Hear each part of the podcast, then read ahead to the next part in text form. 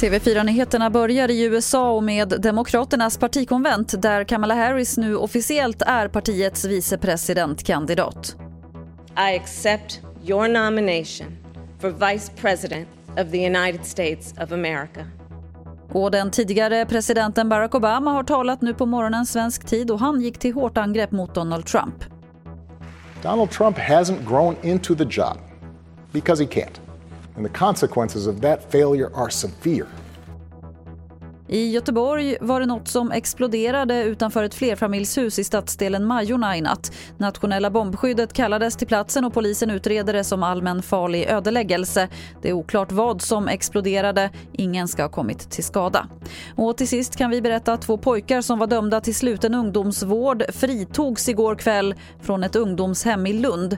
Exakt hur fritagningen gick till är oklart. Statens institutionsstyrelse ska nu utreda hur det kunde hända. De två pojkarna är efterlysta.